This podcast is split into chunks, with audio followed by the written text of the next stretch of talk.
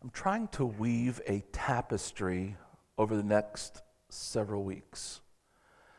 There are several strands I'm thinking that I'm trying to weave together, and all of these different strands have got to be present to get the whole picture. I said last Sunday that our job in the kingdom of God is to announce the kingdom and to demonstrate life in the kingdom. The demonstration is the way we live the life of the kingdom in front of our neighbors and coworkers. The announcement of the kingdom is the telling of our story as it relates to the story of God. So our job is announcement and demonstration. To help us work on the announcement part, I've asked you to write your story. And I want you to share your story so that you have practiced sharing your story. That's why I'm asking for volunteers to help me on Sunday morning to share your story. And if you need help, we'll help you do that. We will talk this week and in the coming weeks about the demonstration part. But to highlight the importance of the demonstration, I've placed two banners in the church. They read, We are the visible expression of Christ in the world. You are God's press secretary. You are God's representative. You are God's ambassador. You are the only expression of Jesus that some folks will ever get to see. It's a heavy responsibility how you demonstrate life in the kingdom matters. And when I say that, I don't mean just us here in the Church of the Nazarene. I mean all Christians who are demonstrating the life of Jesus around the world are the visible expression of Christ in the world. So we're weaving together demonstration, announcement, together with a call to commitment and transformation. And I'm hoping you can pull all those things together. I know that you can. This morning, I want to read a passage of Scripture found in the Gospel according to Mark and the 12th chapter. Mark 12, beginning in verse 28. I'll read the entire section. Uh, the theme verse is on the screen. Would you stand with me for the reading of the gospel of our Lord and Savior Jesus Christ? Mark 12, 28. One of the teachers of the law came and heard them debating. Noticing that Jesus had given them a good answer, he asked them, Of all the commandments, which is the most important? The most important one, answered Jesus, is this Hear, O Israel, the Lord our God, the Lord is one. Love the Lord your God with all your heart and with all your soul and with all your mind and with all your strength. The second is this love your neighbor as yourself. There is no commandment greater than these. Well said, teacher, the man replied. You are right in saying that God is one and there is no other but him. To love him with your whole heart, with all your understanding, and with all your strength, and to love your neighbor as yourself is more important than all burnt offerings and sacrifices. When Jesus saw that he had answered wisely, he said to him, You are not far from the kingdom of God. This is the word of the Lord. You may be seated.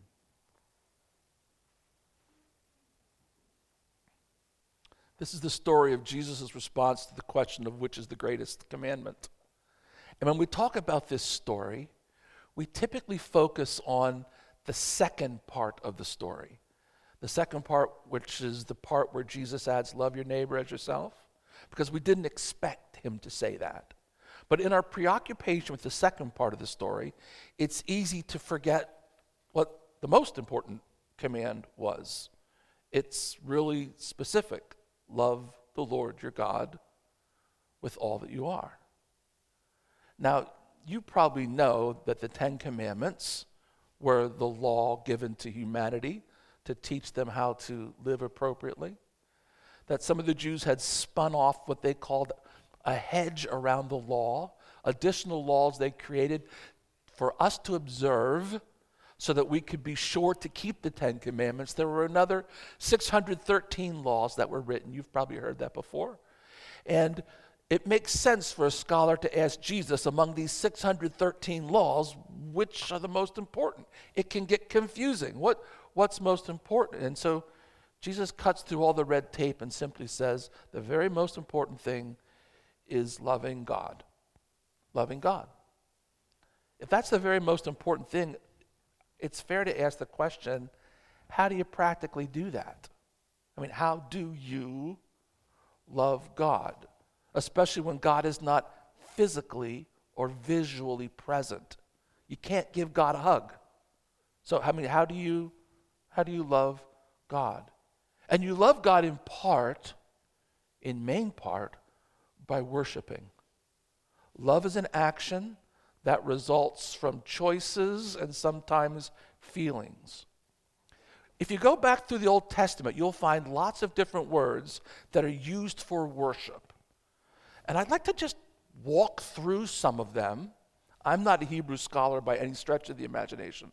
So I'm relying on the advice of Hebrew scholars whom I've read to help me understand what these translations means. And one of the first significant words used for worship in the Old Testament, one that helps us how we demonstrate worship, putting worship into acts into action is to bow down. We we bow down before another. We we symbolize submission to in the act of bowing down. You know, if you um, ever read any articles about precedence in the royal family in Great Britain, you know, there's a really strict order of who has to bow or curtsy to whom. They're really complicated rules, but you do know that the grandkids don't have to bow down. The great grandkids don't have to bow down until at least they're five because they get a pass until then. But as soon as they're five, by that time they ought to have been trained to bow down, to recognize a demonstration of submission before God is significant. We read it in Psalm 95. Let's see the words that are here. Come, let us worship and bow down. Come, let us bow down and worship. Let us kneel before the Lord our Maker for he is our God and we are the people of his power. We sing that, don't we? Come, let us worship and bow down. Let us kneel before the Lord our God, our Maker. For he is our God, and we are the people of his pasture. You can jump in. And the sheep of his hand just the sheep of his hand. Maybe you've heard us sing this song before.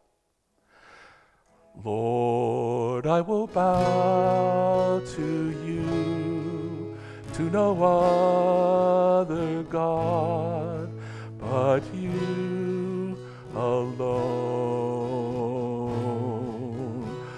Lord, I will worship you nothing hands have made but you alone. I will lay down my idols, thrones I have made, all that has taken my heart. Bow to you, to no other God but you alone. A significant part of worship is to bow in submission in any way we can think of, right? Submitting ourselves to God is an act of worship. There's another Hebrew word that is translated giving thanks to God, but ultimately carries also the meaning of making a confession. When we give thanks to God for something or for Himself, we acknowledge that more is going on than we see. That we have been gifted and blessed by God in ways that we don't completely comprehend. And so the very act of acknowledging the gifts that God has given us is an act of worship. And so we, we give thanks. We, we sing a song like this.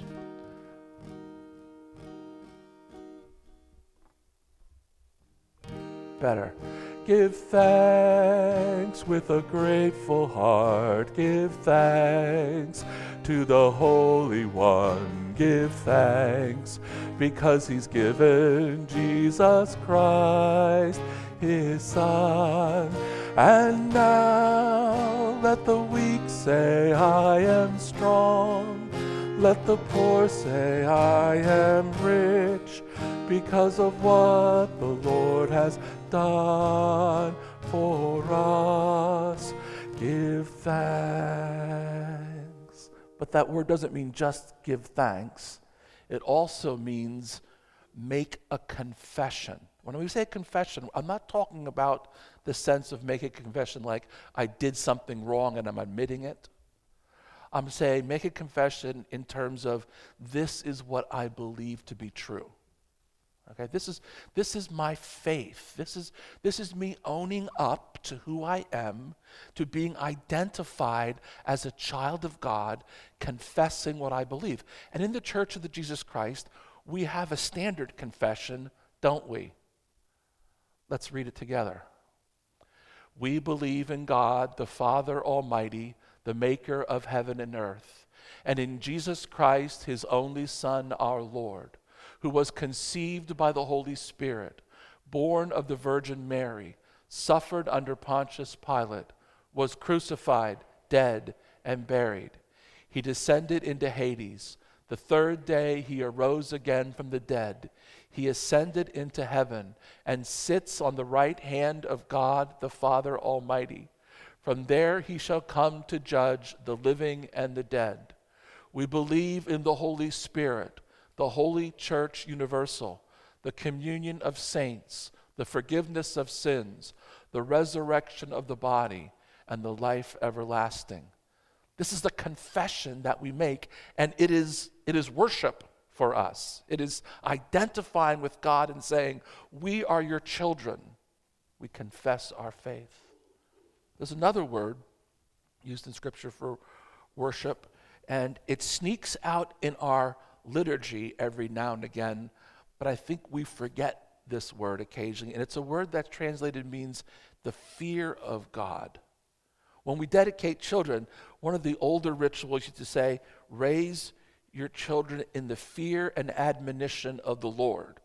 We don't often use that ritual anymore because in our modern way of thinking, we don't want to be afraid of God. We know God loves us. We want to enter into a rich relationship with God. And yet, there should be an element of awesome respect when we recognize we're invited into the presence of the one who created the universe with a spoken word. Right? The fear of the Lord makes sense if we get a true picture to the extent that we can ever completely understand how awesome this God is we teach our teens to sing, Our God is an awesome God, He reigns from heaven above with wisdom, power, and love. Our God is an awesome God. I mean, that's the thinking, isn't it? There, there's a healthy sense of fear when you step into the presence of a living God because what? Our God is a consuming fire. And part of worship is understanding that and respecting that. There are other expressions of worship specifically found in the Psalms. I'm, I'm thinking about Psalm 27 here. This is what Psalm 27 says, verse 7 Hear my voice when I call, Lord. Be merciful to me and answer me. My heart says of you, Seek his face. Your face, Lord, I will seek. Do not hide your face from me. Do not turn your servant away in anger. You have been my helper. Do not reject me or forsake me, God, my Savior. The, the worshiper seeks God and, and waits for God.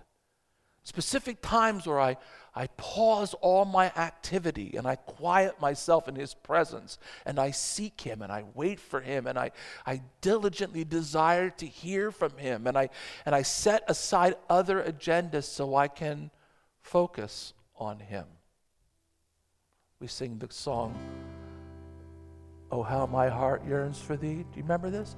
Oh, how my heart yearns for thee. Oh, how my heart yearns for thee. More than the watchman waits for the morning, just like a river runs to the sea and as the deer that's panting for water, my heart is yearning for thee. Lord, I am yearning for thee. Worship isn't just singing. It's not just confessing, it's not just seeking and waiting. Worship is also praying. It's addressing the one into whose throne room we've been invited. The psalmist and the scripture writers give us many examples of prayers we can use if our words fail us. Search me, God, and know my heart. Test me and know my anxious thoughts. The saints of every age have written prayers that we can adopt as our own if our words are lost. Almighty God, unto whom all hearts are open, all desires known, and from whom no secrets are hid. Cleanse the thoughts of our hearts by the inspiration of the Holy Spirit that we might perfectly love thee and worthily magnify thy name through Christ our Lord. Amen. In prayer, we acknowledge God and his power. We state our reliance on him. We describe our need for his presence in order to please him, in order to be transformed into his image. We're not going to accomplish that on our own. Spiritual formation isn't about us polishing up the exterior of the package. Spiritual formation is about being available to God and seeking Him to pour His grace into our lives so we can be what He wants us to be. And then confessing when it doesn't match, when our behavior and the goal He establishes for us, when they're diverse, that's when we drive back into prayer again and we say, Holy Spirit, help us. This is worship. This is worship when we acknowledge He is the source of everything good in us and that we need His help if we're going to be transformed. Asking for the needs of the world, asking for the needs of the church and our neighbors and our friends and for ourselves, this, this interceding on behalf of others is a part of our worship of God. We have to seek his kingdom, right?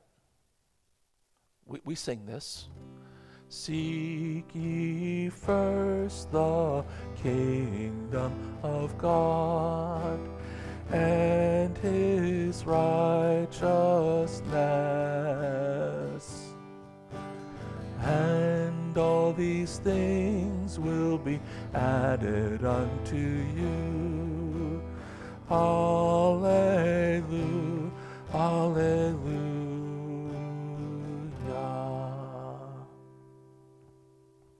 A major part of worship is bringing gifts, bringing offerings, making sacrifices to the one that we love. For some folks, this is almost the center of worship. This idea that we haven't fully loved God until we acknowledge that we are in his debt and we have to respond somehow to the ways he's blessed us. We had an Old Testament sacrificial system, but that's been updated. And now we bring gifts to God that reflect the level of our love for him. Do you understand giving in those terms? When you read that passage of Scripture where Jesus is at the court of the women, where all of the offering trumpets were, and the widow walks in and puts her two mites in, and Jesus gets all excited about that because those two mites actually demonstrate the level of her love for God. There's a correlation. Lots of folks are given lots of money, but the person whose gift demonstrates the correlation between her love and her gift is the one that Jesus cites. Because the giving flows from loving.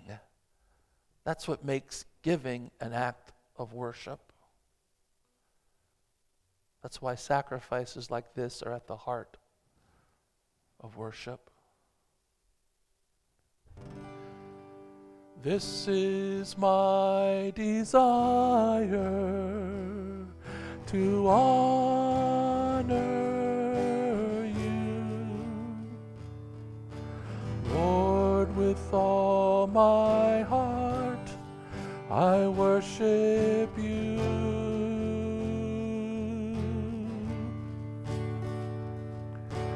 All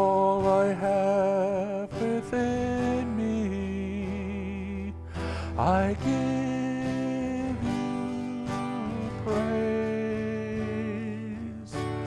All that I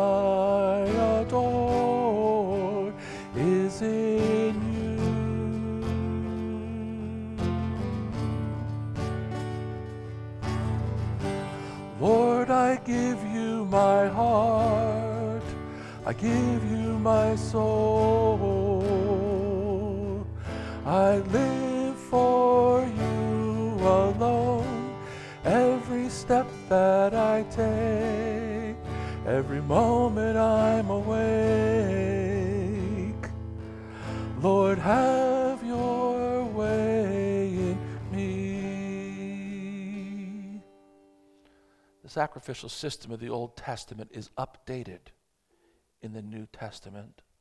And part of our worship here is acknowledging that Jesus Christ has made the one perfect sacrifice for us. And every time we receive the sacrament of communion, we're reminded that Jesus loved us enough to die for us. That's the central meaning of Christianity. It's the reason the cross is our symbol. Because every time we look at it, remember someone loved us enough to die for us, and that someone was God. Worship can be clapping, worship can be dancing, worship can be weeping, all expressions of the attitude of the heart. And all of these actions are a piece of different ways of us to worship. But I guess the question for us is, is most of what I've talked about happens in the sanctuary. What about everyday life when you're not in church? How do you worship outside of these walls? How did the early church worship? Well, you know, we read in Acts 2:46 that they they attended to the prayers and the temple. They gave themselves to the apostles' teaching, to the breaking of bread, and to the fellowship of one another. That, that's what they did. That's what Acts tells us the early church did through the week. So the, through the week, they attended the prayers. They were talking about ritual prayers, the, the three times a week, three times a day, excuse me, prayers. And they were studying the scripture that they knew, which would have been the Old Testament, and the apostles' teaching, which was the emerging writings of the apostles. You know, it's interesting. Uh, in the Reformation, you don't have those particular church fathers talking much about ritual prayers the three times a day praying. And one of the reasons I didn't realize this before this week till I was studying that probably you don't hear the Reformation fathers talking about the three times a day praying that the early church did was because the most important document that cites it wasn't found till the 18th century. And so the Reformation fathers didn't have any way to know that the early church was praying three times a day according to the Jewish custom at nine in the morning, at noon, at three in the afternoon. But one of the other early, morning, early fathers, Tertullian, said, We really ought to be praying before meals, no, in the morning, in the evening, the three ritual times of the prayer of prayers before we eat and before we bathe. I thought, you know, I've done the praying before I eat before, but I haven't done the praying before I bathe before. And and the um, the rationale was this: before you refresh your body, you ought to refresh your spirit. Interesting, isn't it? That this attending to the life of the Spirit should be daily, almost hourly expressed. That worship happens throughout the day. And they, they tied some passages of Scripture to these prayers. In the morning, you said the Lord's Prayer. At noon, you recited Psalm 23. At 3 p.m., you recited Psalm 117. Have you ever recited Psalm 117 in the afternoon? Let's try it. I commend it to you right now. My Sarah, would you turn the screen? Here it is.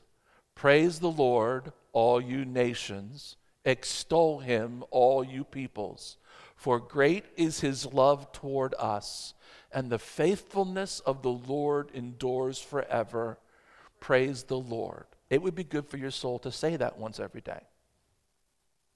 It would be a great thing to help us continually and daily worship.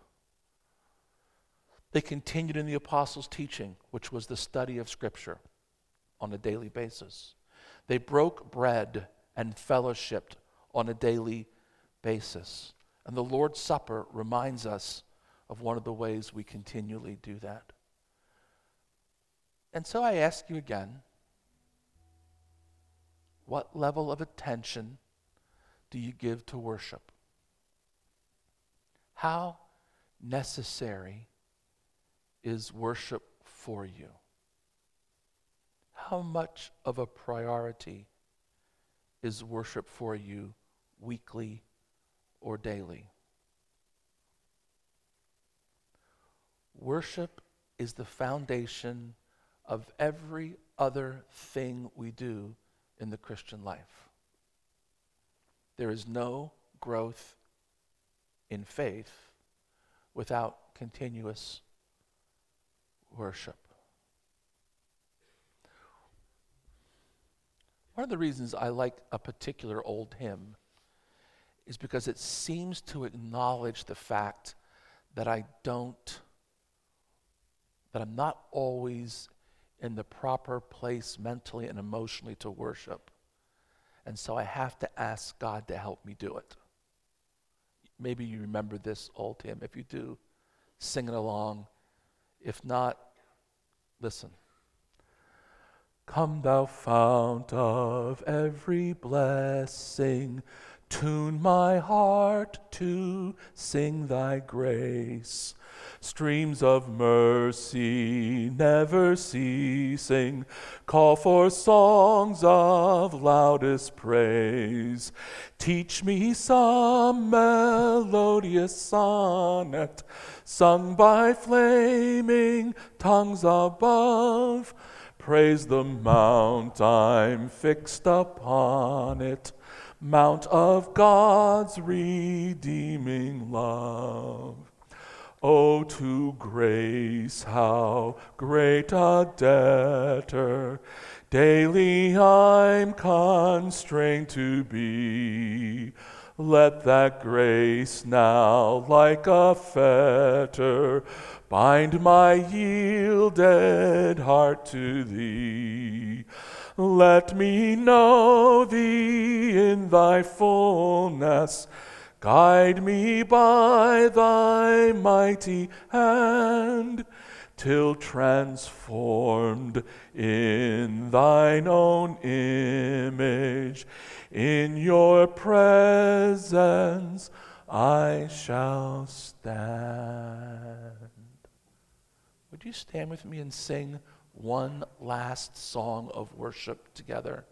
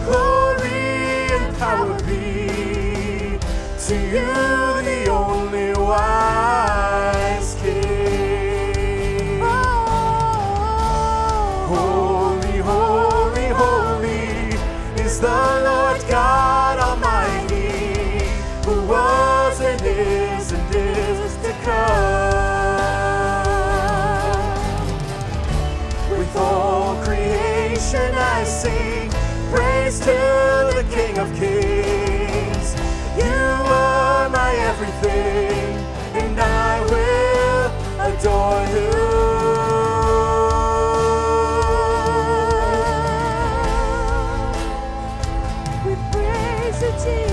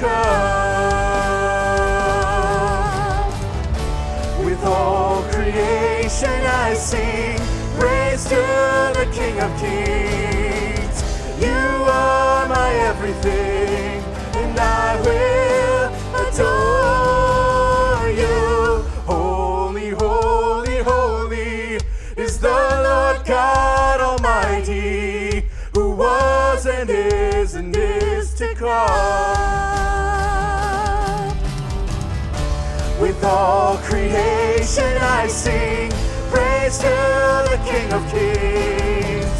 You are my everything, and I will.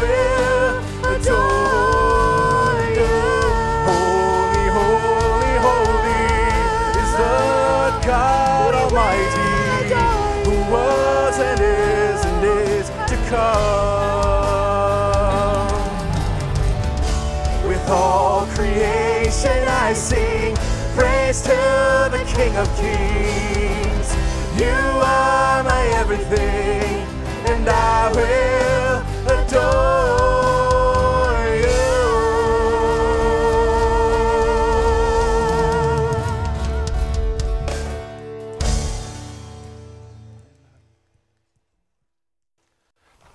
Holy, holy, holy Lord, God of power and might.